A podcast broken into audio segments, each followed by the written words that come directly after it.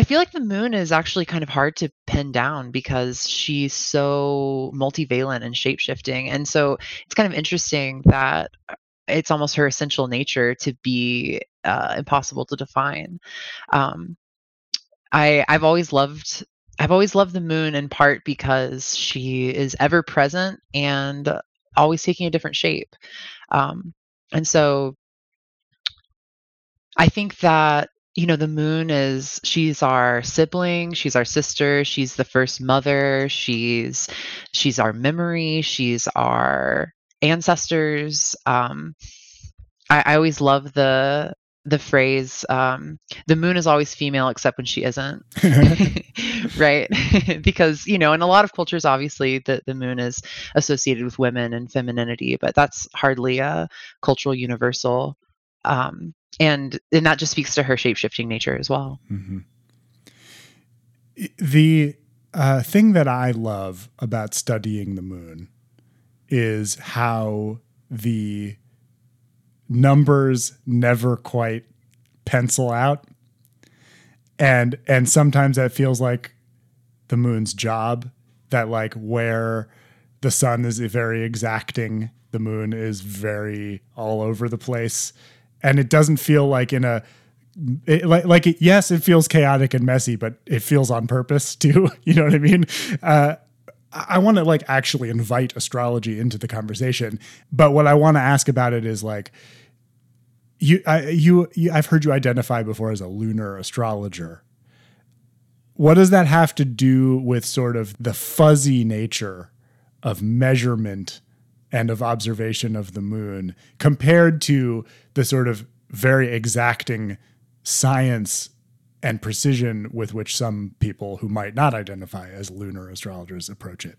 Yeah, I love that. I um I mean I think a lot about the way that Greek culture has this fixation on symmetry and on exacting math and in some ways I feel like it disrupts our ability to connect with nature and reality itself because nature isn't perfectly symmetrical mm-hmm. like that. Um, and so there's all of these things, uh, especially in I think some forms of or approaches to Hellenistic astrology, where we're really like shoehorning this organic system into a, a very like mathematical model that doesn't really reflect the reality of the the messiness, the fuzziness of the system. Mm-hmm.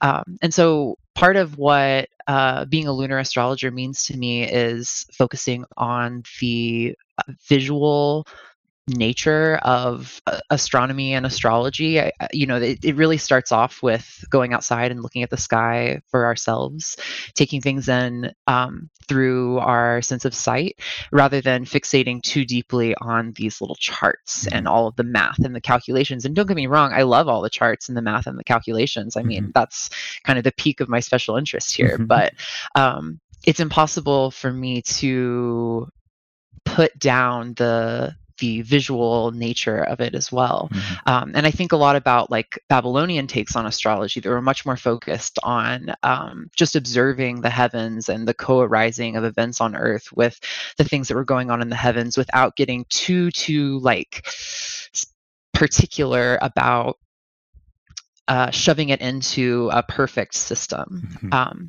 because reality doesn't really fit in that that perfect system and in some ways i feel like that's something that we're grappling with as a society right now mm. is as we s- develop more sophisticated ways of understanding astronomy in a mathematical and scientific sense we're really realizing that this model of the perfectly um, perfectly designed cosmos where everything fits neatly into its place is just not really how reality is shaped.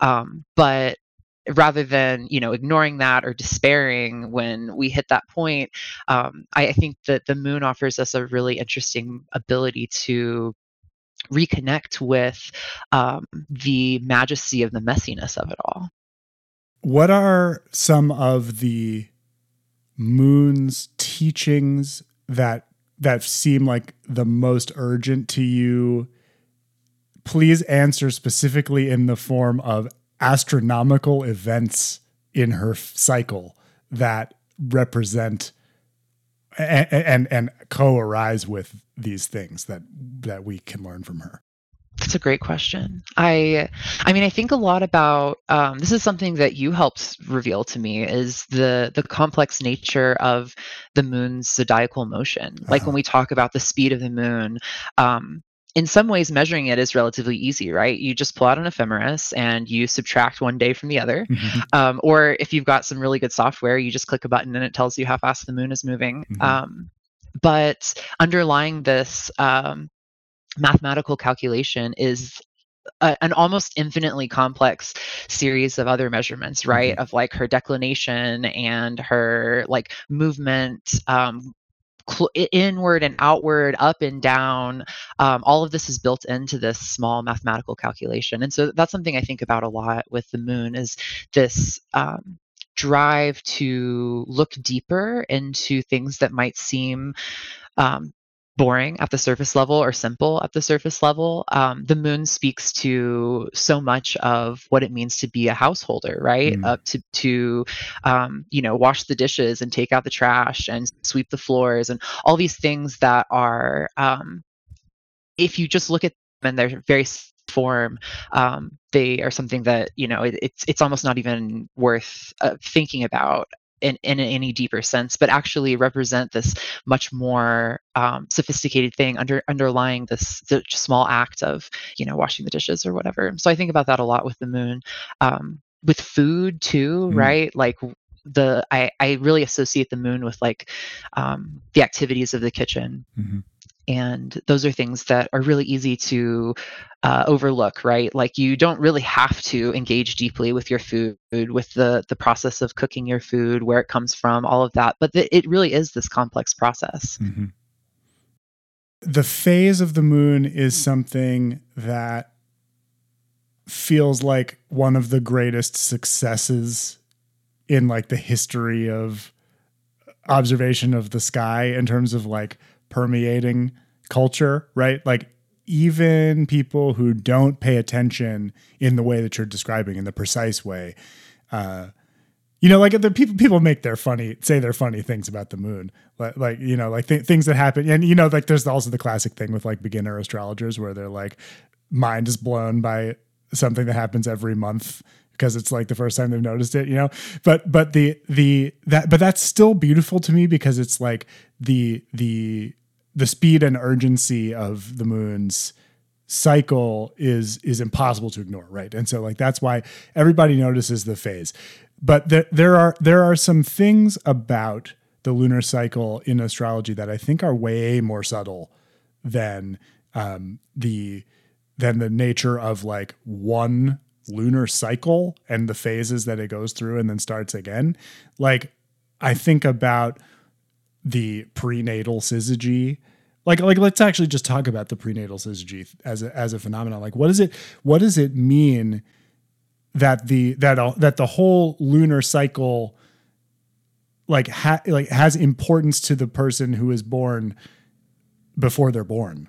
Like like how, how does that how do how does that work to in in your from your point of view I love the prenatal syzygy. So, for anyone who's listening that's not familiar with this, uh, syzygy refers to the conjunction or opposition of the sun and the moon, so the new or full moon. So, the prenatal syzygy is the new or full moon before your birth. Um, and I think that it's it's a really interesting technique because it shows up a lot in some of the early Hellenistic texts, and then you find it even in later medieval texts. But um, it's not something that we talk about very often as modern astrologers. Mhm. Um, so the way I approach it is the prenatal syzygy is one of the five life-giving points, which is what uh, Ibn Ezra calls them. So it's Mm. the um, the sun, the moon, the prenatal syzygy, the part of fortune or lot of fortune, and um, the ascendant. When you say point you mean the location in the zodiac of the prenatal syzygy in the ongoing life and in like the chart of the native after it happens Exactly. So it's kind of like um, I, I use point because the prenatal syzygy, you know, it's not a planet Mhm. or something visible like the sun and the moon are. It's more of a kind of calculated point in the Mhm. way that um, the lot of fortune or the ascendant is. But it's kind of interesting because it is unlike the ascendant or the lot of fortune, it's almost the memory of a Mm-hmm. point, Mhm. right? Because the prenatal syzygy is something that can you can't look at a chart and calculate it. You have to actually go traverse through time and Mhm. find like what the degree of uh, the full or new moon before the birth was. Mhm. And so it's it's kind of unique in that set of factors.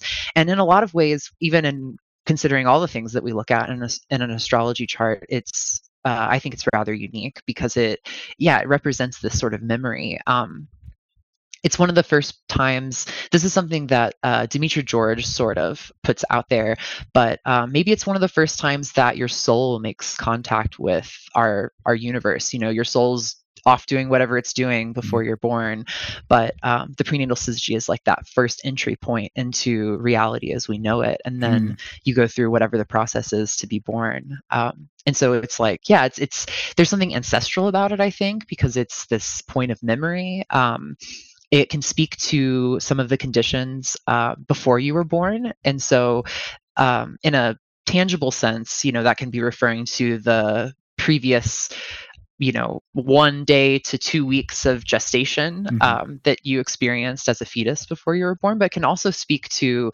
um, something even deeper something more ancestral than that because it's it's the it's the point that look reaches back into the past uh, which i think is really fascinating and very lunar there's a connection to me between that and the way eclipses and the nodes work. I want to talk about that a little bit because I I I don't and like not not so much like what does an eclipse mean, right? But like what is the nodal axis doing? Like it's like there's work getting done on this channel across the zodiac as the moon's whole orbit rotates around the earth right? Like for those who don't really think about the nodes in terms of what they are like that's what it is. It's the points at which the moon's orbit intersects with the ecliptic from the earth's point of view. So it's like rotating slowly around. And as that goes like the eclipses are moving through the houses doing sort of work on parts of your life that are very long right? And so i feel like they have to do with memory too and now like the sim- the symbolism of an eclipse is kind of the opposite right? It's like like you can't remember it's like amnesia or something right? But but it's still so deeply about memory and it's like over time maybe those kind of crisis points create their own sort of memory right? What what what do you what do you track in uh, in terms of eclipse cycles uh, as far as what what they mean to someone over time and how the events of eclipses affect them and like what does that have what does that say about the moon herself in terms of what she represents I love that. It's a really good question. Um, eclipses have always really fascinated me. They were kind of my entry point into astrology. Was just observing. I'm like, oh wow, there's an eclipse happening in a sign that's very important to me. What does that even mean? So that that was sort of one of my entry points into the whole art of astrology.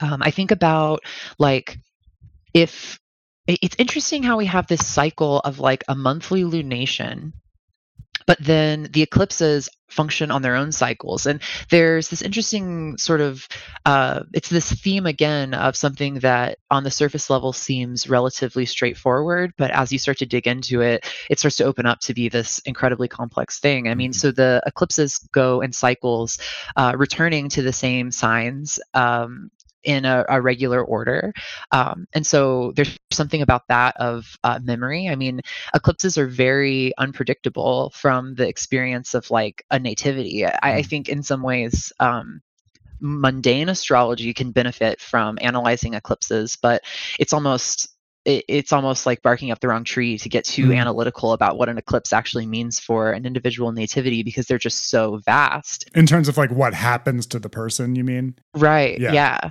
Um, like to be able to just be like, oh, there's an eclipse happening across my uh, fifth house, 11th house, 11th house axis, and Mhm. that's going to mean uh, uh, Yeah, something. right i'm gonna get in a car accident like but yeah you can't say Right. what you know something is gonna happen but as far as what like you know too too big of a question Right, but but the way the only way that I've found to really derive much in terms of interpretive meaning from upcoming eclipses in a nativity is to look into the past and see, you know, what it was Mhm. like when the eclipse was um across the axis. So, you know, if it's a solar eclipse in your 11th house, then what was it like when you had that solar eclipse in your fifth house? Mm-hmm. And even going back further than that, you know, what was it like the last time there was a solar eclipse in that 11th house? Mm-hmm. And kind of tracing back, finding the little pockets of time that you've already experienced um, with this eclipse energy. And it's kind of interesting too, because uh, you have to you have to live for a certain amount of mm. time before any of that means anything to you mm. and so there's an interesting thing with the moon there too right the the moon um, in traditional astrology we often point to her rulership of of babies and children and childhood and all of that but um, there's also something about like you can only develop personal gnosis with the moon by aging and like mm. spending time repeating those cycles um, you can make all these predictions about what your saturn return is going to look like mm-hmm. right like you can be 15 years in advance and really there's a lot that you can do to describe what you're going to get from your saturn return but the only way that you can really understand what your experience of upcoming eclipses is going to be is by having lived enough life to be able to look back in your cycles and see what arises for you then. And then the best part is that it's still unpredictable. I want to just open the door a little bit about magic and the moon. Great.